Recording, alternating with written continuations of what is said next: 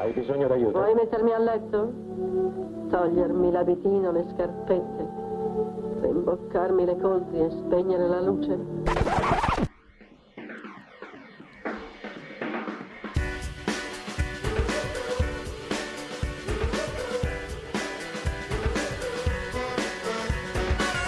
Eva contro Eva. Su Radio Statale.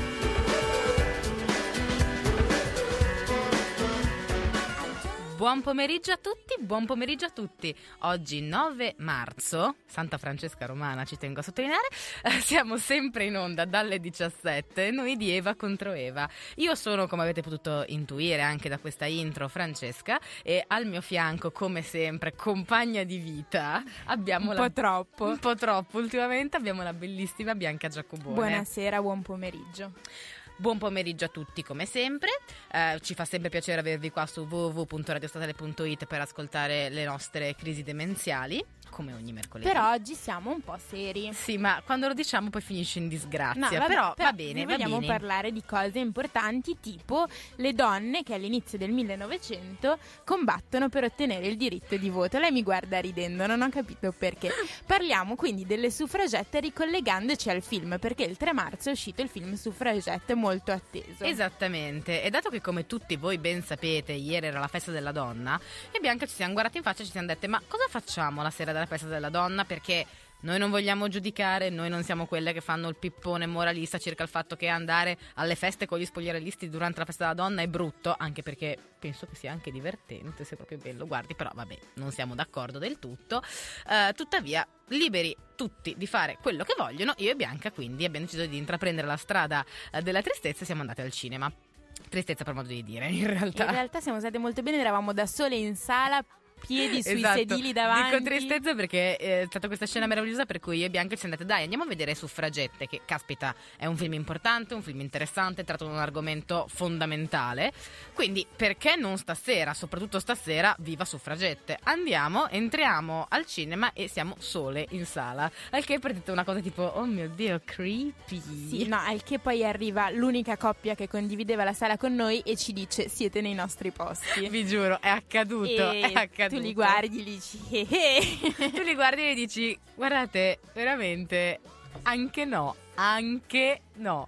E vabbè queste persone esistono ed è bello sempre incontrarle sulla nostra Ricordiamo brevemente che ci possono scrivere i nostri social prima di dare la prima canzone. ma ricordiamolo. E anzi dovete scriverci soprattutto se avete già visto il film anche se non l'avete visto se volete dirci qualsiasi cosa. Le nostre coordinate come sempre sono facebook facebook.com slash eva contro eva rs e twitter twitter.com slash eva underscore vs underscore eva.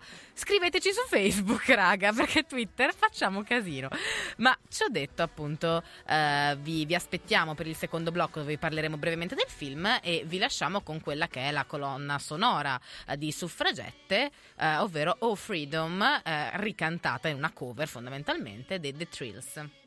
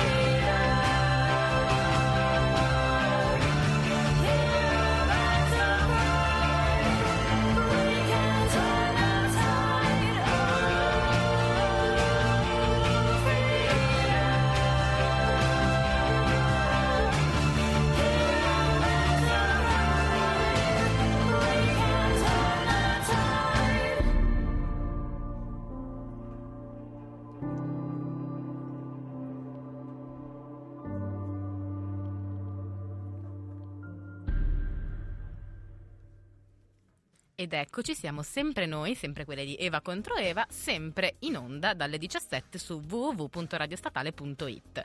Quella che avete appena sentito è Oh Freedom, colonna sonora del film Suffragette, uscito l'ultimo 3, lo scorso magari 3 marzo, in tutti i cinema in Italia. Sì, è la colonna sonora del trailer, per essere precisi. Grazie, E, mia no, e precisione. se volete un, un aneddoto, in realtà è una canzone gospel che racconta la storia della liberazione dagli schiavitù degli afroamericani in America, che è stata ricantata dal gruppo tutto al femminile eh, The Trills, apposta per il film.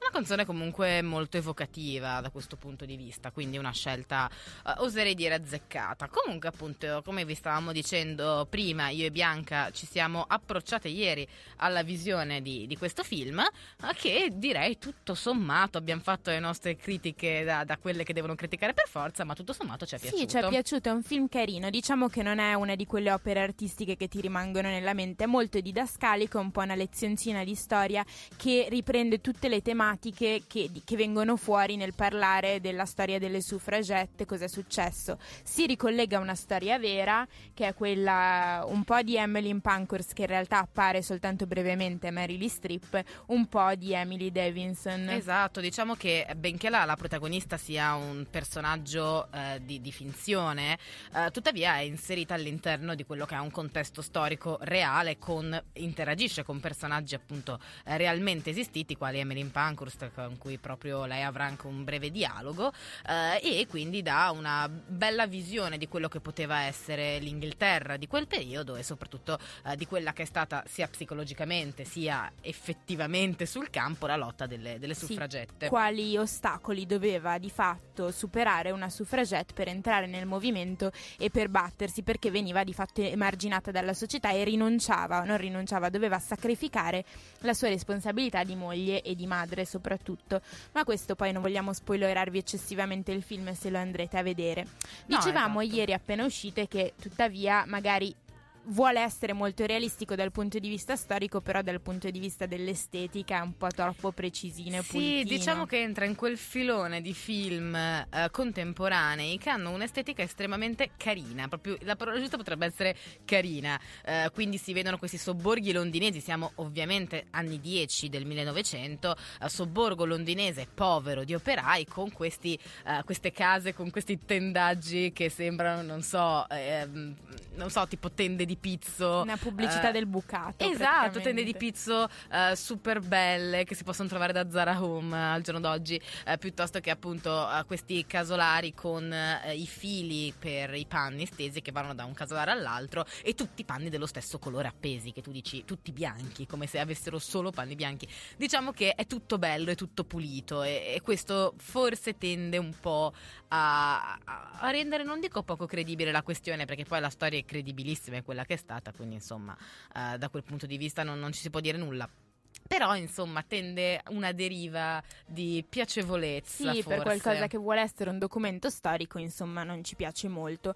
Un'altra cosa che vogliamo dirvi del film è che ha scatenato una polemica, in particolar modo ha scatenato una polemica eh, da parte di quelle femministe americane che criticano il femminismo odierno per essere un femminismo so white, eccessivamente bianco, cioè rivolto alle donne benestanti bianche e non a tutte. eh, a tutte le donne di diverse, di Sì, diverse esattamente. etnie, soprattutto alle donne afroamericane. Questa polemica eh, soprattutto è nata dal fatto che le attrici si sono fatte fare in Inghilterra un servizio fotografico per Time Out, penso, Sì.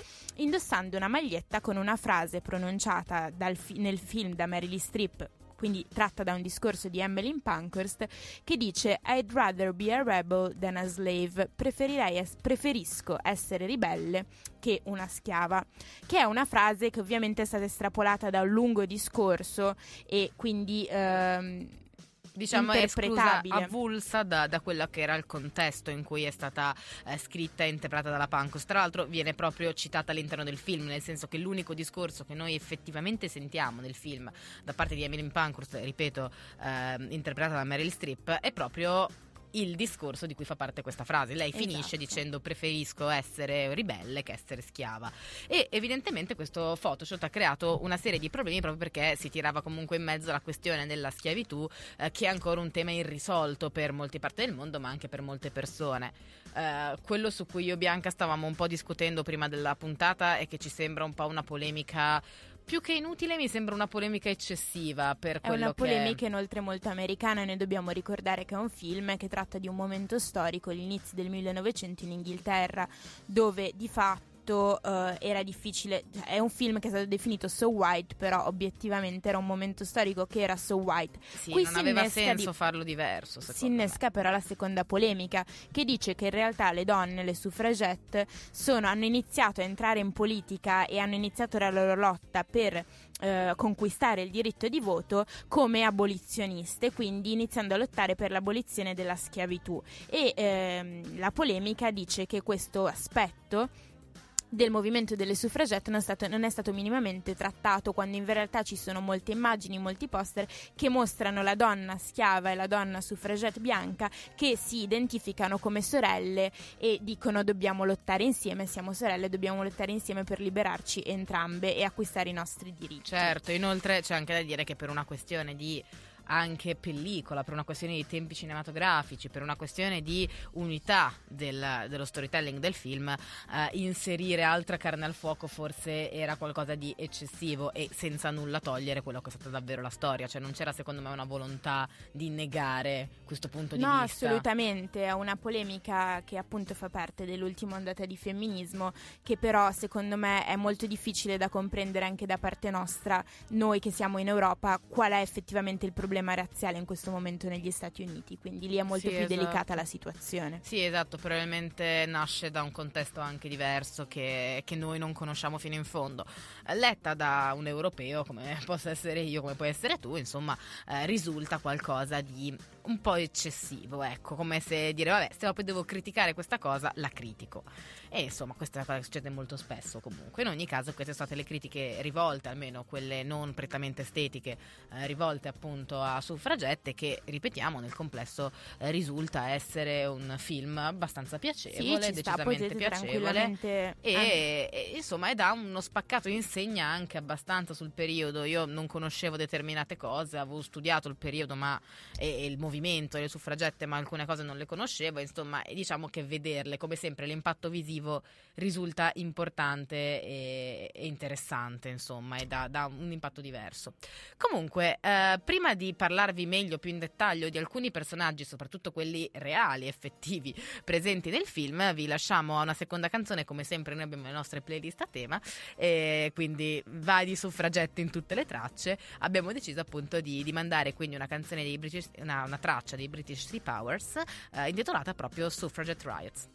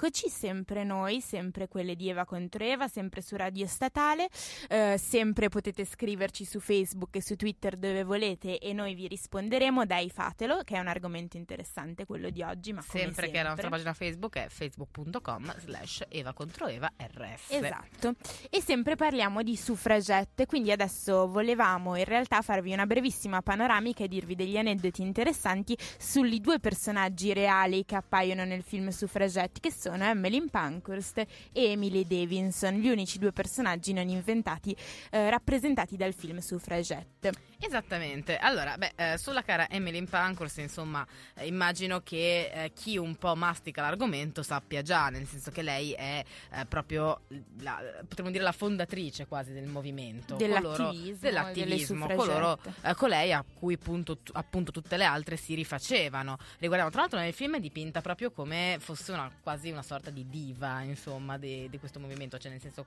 loro sono sempre molto ehm, emozionate di, di sentirla parlare e ne parlano come se fosse quasi una divinità, qualcosa di esterno, qualcosa di imbattibile, incorruttibile. Forse anche perché è interpretata da Meryl Streep che fa un po' quell'effetto ormai. Sì, ormai qualsiasi cosa faccia Meryl Streep, insomma, divina. Ma ci ho detto, eh, fondamentalmente, beh, eh, la, la cara Emily Pankhurst, eh, intanto appunto eh, leggevo proprio oggi alcune nozioni su di lei eh, e si dice che praticamente a sette anni lei ha... Fu vittima di un, di un evento spiacevole, cioè che una notte, mentre si stava mettendo a dormire eh, e arrivarono i suoi genitori a darle la buonanotte, eh, il padre, pensando che lei fosse già addormentata, eh, se ne uscì a voce bassa, un'uscita della Madonna, con Se solo fossi un maschio.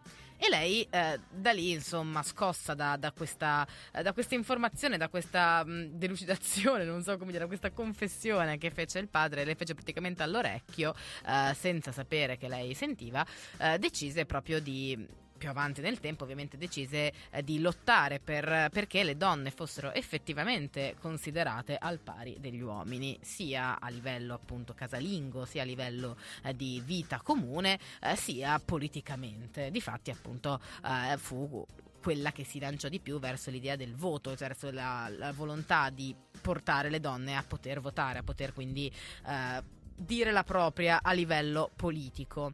Eh, lei fu promotrice di vari gruppi, tra cui la, primo tra tutti potremmo dire la Lega per il diritto di voto alle donne, eh, che appunto poi è quella che si vede anche nel film, e nel 1903 fonda il eh, Women's Social and Political Union che si prefigge come principale obiettivo proprio l'estensione del suffragio alle donne, quindi il voto, voto alle donne, slogan che eh, si sente molto ripetuto sia si vede nelle foto d'epoca sui cartelloni, era proprio vote for women. E un altro, un altro degli slogan di Emmeline Pankhurst era deeds not eh, words, cioè Esatto, fatti non fatti, parole, non parole. per attirare l'attenzione della gente che altrimenti avre- ignorava di fatto le proteste e le richieste della Esatto. popolazione femminile. Poi appunto eh, lei vede effettivamente la sua volontà portata a termine perché eh, nel 18 lei morirà nel 28, quindi dieci anni dopo che effettivamente il voto, il suffragio, il suffragio femminile eh, sarà appunto approvato anche per la Camera dei Comuni. Quindi una Sì. personalità molto importante. E ripetiamo, è sempre la cara Meryl Streep che appare in una scena praticamente poi in foto in ogni parte del film perché ci sono eh, tutte queste Ovviamente per attiviste la che hanno... promozione. Esatto, hanno la sua foto appesa. E, mm, e l'altra è Emily Davidson, che è meno conosciuta, il suo nome è meno celebre, che di fatto eh, e svolge quel ruolo che è anche importante nel film perché dà, un, dà la conclusione al film. Emily Davidson, che come eh, la Fra voleva dirci, dai, vogliamo Era sentire. una cazzo di dinamitarda fighissima, raga. Ab- Fighissima. abbiamo avuto un, eh, un, eh, bisticcio sul termine dinamitarda che io dicevo era sbagliato e invece è giusto. Pensate un po', suona molto male, però correggiamo l'italiano, ma non divaghiamo. Emily Davidson passa alla storia perché per attirare l'attenzione dei media, dei giornali sulla causa delle donne che chiedono il diritto di voto, al derby a cui era presente anche il re d'Inghilterra, eh, entra nel campo in cui i cavalli stavano correndo e viene colpita con in mano uno striscione che richiede il diritto di voto per le donne, viene colpita da un cavallo e muore quattro giorni dopo in seguito alle ferite riportate, cosa che fa... ehm, fa- po- porta la questione su tutti i giornali d'Inghilterra e del mondo e porta tantissime persone di supporto al suo funerale e diciamo porta attenzione alla questione, cosa che si faceva molta fatica ad ottenere. Emily Davidson era stata anche parte di un attentato alla casa estiva del ministro eh, Leo George. Esatto, è proprio per questo che la dinamitarda fighissima. Cioè lei faceva esplodere qualsiasi cosa. cui, della posta, caselle della la, la posta, casa o tagliavano i, i cavi del telegrafo. Erano tutti attentati fastidiosi molto che però non miravano a eh, uccidere persone, che è una cosa interessante del gruppo delle suffragette. Esatto, loro non volevano ferire fondamentalmente o uccidere, non volevano mettere vittime. Una cosa interessante di Emily Davidson che mi aveva fatto molto ridere perché è un genio, eh, si dice che lei la notte del 2 aprile del 1911, in occasione del censimento, si nascose in un armadio del palazzo di Westminster in modo da poter legittimamente indicare fondamentalmente eh, su un modulo che la sua residenza in quella sera, per quella sera, era la Camera dei Comuni. Simpatica Lei è un comunque. genio. Infatti anche nel film viene dipinta come un po' quella più attiva, quella più lanciata in realtà Sì. a livello anche proprio di mm, non so come dire, a livello fisico, Sì. cioè quella che si fa anche più sentire durante le C'è, manifestazioni. mol- c'è anche una questione sul fatto che se il suo atto sia stato un atto proprio di eh, volontario martirio per la causa o se sia stato più che altro una cosa come viene di, di fatto dipinta dal film non programmata e quindi loro le suffragette stavano andando effettivamente al derby per attirare l'attenzione il piano non va come se lo aspettavano e lei decide di fare questo atto per si, si sacrifica si Certo. sacrifica per la causa Pare che non sia effettivamente stata una cosa, eh, diciamo, decisa a priori perché lei sembra che avesse già prenotato un viaggio per Parigi per andare a trovare la sorella. E Sì, fosse- aveva anche il biglietto di ritorno del treno. Esatto, insomma, a quanto pare fu proprio una cosa che lei decise lì sul momento di sacrificarsi in quel modo, magari non pensando anche di morire, non si sa, però insomma, in questo modo. Quindi eh, la sua morte in qualche modo sblocca le cose perché rende la questione delle suffragette visibile ed evidente a tutto il mondo. Quindi è un po' la funzione, è un po' la donna del frigorifero. Un po' la donna caso. nel frigorifero, se ci Come- ascoltate saprete di cosa stiamo parlando. Se no, podcast della puntata scorsa ignavi. Ciò detto, vi lasciamo alla terza canzone che si intitola Rebel Girl delle Bikini Kill.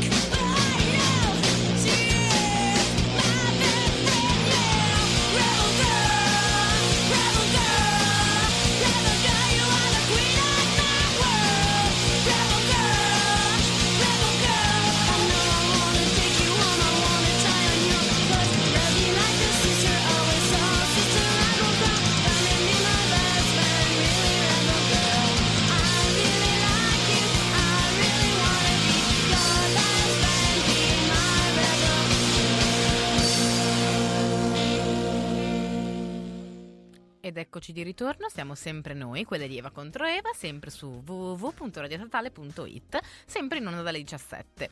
Avete appena ascoltato Rebel Girl delle Bikini Kill. Ogni tanto la mia in passato punk esce fuori e mi Sì, salto e per delle piace, canzoni. Ci piace Eh. tantissimo, tantissimo. E stavamo, come avrete capito, se non ci avete adesso iniziato ad ascoltare perché siete, come ho detto prima, degli ignavi, parlando delle suffragette e del Esatto. film Suffragette uscito il 3 marzo. Ricollegandoci al film, quindi adesso vi facciamo una breve panoramica dei fatti sul movimento delle suffragette che magari non sono tanto noti. Il primo di tutti è quello che si dice che in Inghilterra il voto alle donne sia stato dato nel 1918. È vero, è stato parzialmente dato alle donne nel 1918, ovvero alle donne eh, che erano eh, maggiori di 30 anni e avevano un certo reddito e quindi eh, rispo- avevano delle qualificazioni particolari, mentre nel 1918 il voto per gli uomini era praticamente esteso a tutti gli uomini che avessero più di 21 anni. Il, il voto era stato esteso per risolvere un problema che era stato quello dei soldati che tornavano dalla prima guerra mondiale e non avevano diritto di voto perché non avevano un reddito sufficiente e ovviamente non erano molto felici di questa cosa essendo appena andati a sacrificarsi per il proprio paese. La differenza di età tra uomini e donne è stata data perché eh, in questo modo eh, le- l'elettorato femminile non avrebbe superato di numero quello maschile perché moltissimi uomini erano morti in guerra quindi le donne sarebbero state molte di più a poter votare e in questo modo circa il 42% dell'elettorato era costituito da donne. La vera parità di diritti di voto tra uomini e donne invece succede nel 1928 quindi dieci anni dopo in particolar modo il 2 luglio 1928 eh, si raggiunge la parità di diritti di voto tra l'uomo e la donna. Grande ironia della sorte perché Emmeline Pankhurst, che si è battuta, come vi abbiamo detto prima, tutta la vita per ottenere questa cosa, è morta meno di un mese prima, ovvero il 14 giugno. Quindi in realtà lei vede la sua battaglia arrivare a fine soltanto in parte, molto in parte. Eh, altra cosa molto importante è il fatto che le suffragette venissero accusate di essere isteriche, malate mentali. Eh, anche nel film lo vediamo in eh, poca in re- in realtà non lo vediamo benissimo, vediamo lei essere la Ci protagonista. sono delle minacce. Sì, esatto, vediamo anche la protagonista essere accusata dal marito di essere matta, cioè il figlio della protagonista, eh, che poi è Karen Mulligan, eh, appunto le chiede ma non ci sei più a casa perché sei, papà dice che sei malata nella mente. Venivano appunto descritte e definite come isteriche, matte, sessualmente represse eh, e dicono appunto di non essere state in grado di raggiungere obiettivi, l'obiettivo finale del matrimonio, della felicità coniugale e così via. Quindi tutto viene riportato al di sotto di quella che era appunto la consuetudine, diciamo, eh, della, della donna di quel periodo. E infatti ci sono anche una serie di poster e vignette satiriche che illustrano appunto la cosa ampiamente. Sì, se, fate- se vi fate un giro su Google ne trovate tantissime, sono anche a tratti un pochino fastidiose. Ma sono direi decisamente fastidiose considerando che appunto di pazze, insomma, ce n'erano ma non erano loro, ecco per così dire. Eh, per quanto riguarda invece la questione di uomini che sostenevano le suffragette o che sostenevano il diritto di voto alle donne, ce n'erano e come.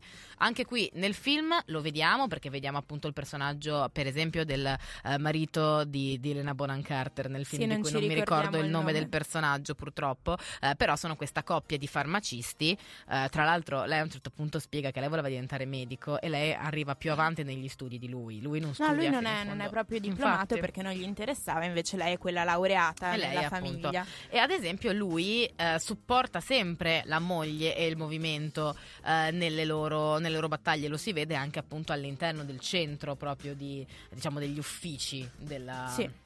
Dell'organizzazione quindi eh, esistevano, ce n'erano eh, erano credo una minoranza purtroppo Sì, certo, ma ovviamente per il movimento per com'era eh, dovevano essere una minoranza. assolutamente Un altro fatto importante è che appunto vi abbiamo detto che il film è molto didascalico, quindi vi fa vedere tutte queste cose. Un'altra cosa che vi fa vedere è la cosa degli scioperi della fame. Le suffragette che venivano incarcerate non venivano riconosciute come prigioniere politiche, quindi non venivano di solito i prigionieri politici si lasciavano i propri vestiti avevano un trattamento diverso rispetto agli altri prigionieri. Loro non, non venivano ritenute tali, inoltre avevano delle pene molto lunghe rispetto ai reati per i quali venivano incarcerate, che potevano essere resisto- resistenza all'arresto, cose del genere, e eh, quindi sotto gli ordini, si potrebbe dire, della, della Pankhurst, eh, facevano lo sciopero della fame. Ovviamente le autorità non volevano che gliene morisse una sotto gli occhi perché male male non, non sarebbe stato bello far vedere che facevano morire le donne per quanto isteriche quello che no, vuoi. esatto, e poi soprattutto era un po' anche avevano un po' paura che succedesse quello che poi effettivamente è accaduto con la morte di Emily Davidson, eh, ovvero che la morte di una di loro facesse passare questa persona come una martire e quindi eh, provocasse anche un aumento dell'opinione della- dell'attenzione dell'opinione pubblica sul fenomeno delle suffragette. Quindi c'era eh, la pratica dell'alimentazione forzata che era da molto dannosa, invasiva sia dal punto psicologico che dal punto di vista fisico e quasi paragonabile alla tortura perché le donne veni- gli venivano inseriti dei tubi o in gola o nel naso o addirittura nella vagina o nell'ano per introdurre nutrimento del causare danni eh, fisici anche permanenti. L'ultimo fatto di cui vogliamo dire è che nessuno sa esattamente fossero quante fossero effettivamente le suffragette. Si sono fatte delle stime e si pensa che circa più di mille donne siano state incarcerate per aver partecipato alle attività delle suffragette, ma quante fossero mm, le donne in particolare non lo sappiamo. Sappiamo che avevano un grande sappo- supporto di, di massa popolare, anche di gente che magari non partecipava alle attività in prima persona quando c'erano i funerali tipo quelli della Davidson o altre dimostrazioni effettivamente comunque scendevano in piazza. Assolutamente sì, magari eh, coloro che si definivano effettivamente suffragette erano in minor numero, tuttavia appunto eh, per essere poi un movimento così importante si capisce che ha trascinato un'opinione pubblica e una quantità di persone notevole, Eh, quindi questo di sicuro. Altra eh, cosa importante che mostra il film è la questione dei diritti delle madri sui propri figli, eh, perché la protagonista ha un figlio piccolo eh, e la vedremo ehm, diciamo litigare molto spesso col marito, col coniuge che non le vuole far vedere il bambino, ma non per questioni semplicemente ah sei matta, eh, tu segui questo movimento quindi io non mi fido di te, ma proprio perché lui lo spiega a un certo punto in maniera estremamente chiara, dice lui è mio, io ho i diritti su di lui. Fondamentalmente le donne non avevano diritti sui figli, per cui appunto anche a livello familiare, quando venivano allontanate dalla famiglia, perché poi molte suffragette sono state allontanate dai rispettivi mariti, perché ovviamente in quella che era un clima e una politica conservatrice come quella dell'Inghilterra di inizio Novecento, partecipare a una manifestazione come appunto quella delle suffragette, comunque definirsi suffragetta, volere il diritto di voto, non era considerata da tutti come una cosa wow, che coraggio, che brava che sei. No, assolutamente, anzi, eri vista come la donna matta, probabilmente, che voleva eh, andare lontano da quello che doveva fare in realtà nella vita E reale. c'è da dire che essere considerate matte o isteriche per le donne al tempo non era una cosa bella perché si poteva venire rinchiusi in manicomio e subire sterilizzazione forzata. Non bello, la storia è raccontata in modo molto più spiritoso dal film Isteria che Sì. parla dell'invenzione dei vibratori, se vibratori. volete vedervelo è carino. Fi- si conclude con una bellissima scena finale della regina Vittoria che riceve un vibratore. Boh, insomma, carino. eh. Sì. Francesca mi ha guardato sorridendo. No, è no, vero. no. Tutto questo per dire che le madri non avevano effettivamente diritti sui propri figli, orribile, Eh, lo acquisteranno soltanto eh, verso la metà degli anni venti. Che è comunque incredibile da pensare, perché insomma. eh, comunque è un figlio, è, è figlio di entrambi, insomma, l'idea di non poter avere diritti su quello che è tuo figlio è, insomma, brutto, brutto, brutto. Eh, ci ho detto appunto, noi vi lasceremmo alla quarta canzone, oggi addirittura quattro, stiamo provando questo nuovo, questa nuova E schedula. ce la stiamo Raga, facendo però. Non parlare troppo presto, che adesso è ben fuori tempo massimo. Adesso ci rilassiamo perché la puntata sta per finire e vi diciamo un sacco di stronzate. Per esempio, appunto, volevo dirvi che io, la mia tesina di quinta elementare, del mio esame di quinta elementare, era già sulle suffragette. Capite quanto ero avanti? Cioè, avevo già capito tutto. Spaccate di vita vissuta da Bianca Giacobone. È vero. Adesso faccio un jingle. Per... Quanti bambini conoscete in quinta elementare fanno la tesina sulle suffragette? No, è vero, sei una bimba prodigio già Sono una allora, bimba tesoro. prodigio. Lo sei, Sono lo una sei. femminista prodigio. Lo sei assolutamente. Ci ha detto, ma andiamo alla quarta canzone. Questi sono gli Everything Everything con Suffragette Suffragette.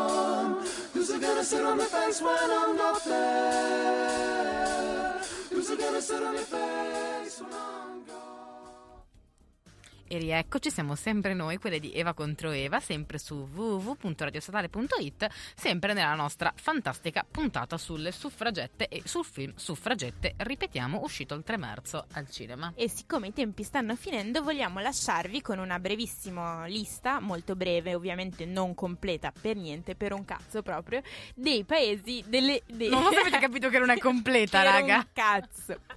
Vabbè, io... Come eravamo giuste con i tempi, ho deciso di sabotare la cosa e adesso finiremo in ritardo. Volevamo Va dirvi che il primo paese nel mondo a concedere il diritto di voto alle donne è stata la Nuova Zelanda nel 1893. Seguita da tutti i paesi tipo Finlandia, Norvegia negli anni mm, poco dopo, inizio Novecento, e poi Germania, Irlanda, eh, Regno Unito, Polonia e Russia nel 1918. Sudafrica nel 1930, ma solo per le donne bianche, per le donne nere nel 1994. Spagna e Francia appena dopo negli anni 30, eh, in realtà Francia nel 44 e l'Italia, noi arriviamo come sempre in ritardo, nel 46. Tra l'altro ho un piccolo anche spaccato di vita vissuta, non vissuta, personale da raccontarvi, nel senso che la mia amata bisnonna, amata davvero, non era, non era così scettico, eh, la mia bisnonna andò a votare al primo referendum in cui poterono votare le donne, che era proprio nel 46, 2 giugno del 46 ed è il referendum monarchia-repubblica. Ovviamente noi abbiamo scelto repubblica perché ci siamo, ci siamo raga, ci siamo, siamo sempre qua, sempre, Sempre qua. sul pezzo. Famiglia Motta sempre sul pezzo. No, però appunto sì, mia nonna me lo racconta sempre che è stato la prima volta, infatti sua madre non sapeva bene come gestire la situazione, anche perché insomma aveva la cultura, giustamente, di- giustamente no, povera lei, però insomma aveva la cultura di una contadina dell'epoca, era anche un po' spaventata dalla cosa, però aveva deciso comunque di, di andare a votare perché le sembrava giusto. E qua oserei dire giustamente eh, esprimere la sua volontà, esprimere il suo parere. Comunque l'Italia è in ritardo, ma non troppo, perché la Svizzera, udite udite, concede il diritto alle donne nel 1971. Io volevo dire che a me la Svizzera non è mai piaciuta. E a me gli svizzeri fanno un po' paura. Se c'è qualche svizzero all'ascolto, ti voglio Cazzi bene, vostri. ti voglio bene, veramente il cioccolato come svizzero non ce n'è mai, ma il, l'int- l'indoor c'è. Raga, non avete un'idea. Però un po' a me inquietano, inquietano. Ho anche conosciuto svizzeri che mi hanno dato modo di essere inquietata. Dopo questa piccola cosa di razzismo, sto cercando di rubare la parola prima che faccia ulteriori danni, volevamo ricordarvi che in alcuni paesi, tipo l'Arabia Saudita, No, non dovevo dirlo ridendo. È una cosa molto seria. L'Arabia Saudita ha concesso il diritto di voto alle donne soltanto nel 2015 e tra l'altro neanche completo. E anche, e anche il pare Libano, non ha il diritto di voto alle donne completo. Quindi ricordatevi che non tutte le cose sono ancora buone come dovrebbero essere. Assolutamente. Ora lascio bianca la sua ridarella, però insomma eh, è giusto ricordarlo perché ah, ieri eh, alla fine del film vi è proprio una lista, più o meno come quella che vi abbiamo appena letto, di eh, stati e relativi anni di suffragio appunto femminile. Eh, e eh, vedere un Emirati Arabi suffragio femminile raggiunto nel 2006 o un'Arabia Saudita raggiunto nel 2015, eh, so che potremmo dire vabbè ce lo potevamo aspettare, è vero, forse un po' sì, impressione, però fa però, ci impressione. Uh, fa impressione pensare che le donne ancora oggi non possono votare in tutti gli stati del mondo e fa impressione pensare che comunque non siamo ancora arrivati a quella parità di generi e parità di diritti che ci auspicheremmo. E- ed è un po' anche il perché abbiamo voluto fare questa, questa puntata. Perché è vero, il film è appena uscito, è vero, le suffragette sono un movimento importante, ma è vero anche che ieri era la festa della donna e come abbiamo anche scritto sulla nostra pagina Facebook, anche qua, se non l'avete visto, mi spiace per voi, andateci subito a mettere like. Che ci mancano quanti like per arrivare ai... Soltanto 12 ragazzi. Raga, 12 per di favore, voi. ve le facciamo vedere se ci mettete Mm, like. ve le fa Non vedere è Bianca perché io non le è ho, vero quindi- perché è antifemminista, però avete Esatto. capito il concetto. Avete capito? Ma comunque, ritorniamo al discorso serio che stavo facendo. Veramente, guarda che eh, cioè, è inquietante il fatto che non riusciamo a essere coglione così pure parlando di questa cosa. Eh, però, appunto. Oltre a farvele vedere, eh, volevamo dire che era giusto, secondo me e secondo noi, eh, proprio parlarne, proprio farvi notare come, farvi notare nel caso non l'aveste ancora notato, non vogliamo essere così importanti, eh, come ancora ci fossero problemi, ci siano problemi, eh, come Insomma, la festa della donna ci sta, è bello perché sarebbe bello dover ricordare il fatto che un tempo non avevamo i diritti, ora ce li abbiamo tutti. Purtroppo eh, riso amaro perché non è del tutto così. Eh, c'è ancora tanto per cui lottare, c'è ancora tanto di cui discutere e ancora tante tante tante voci da sentire. Speriamo che insomma siate d'accordo con noi nel dire che prima o poi si arriverà, speriamo più prima che poi, a un punto della situazione in cui potremmo dirci esattamente uguali agli uomini in tutto e per tutto.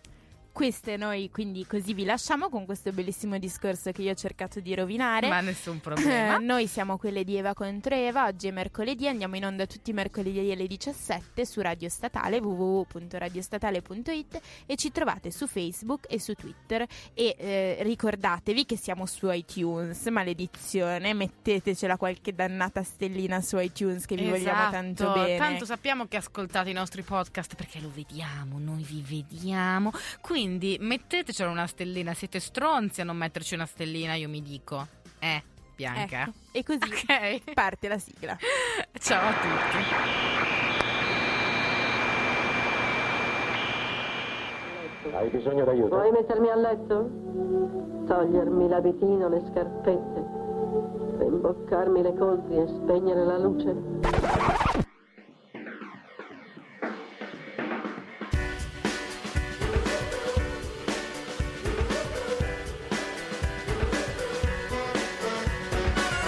Eva contro Eva.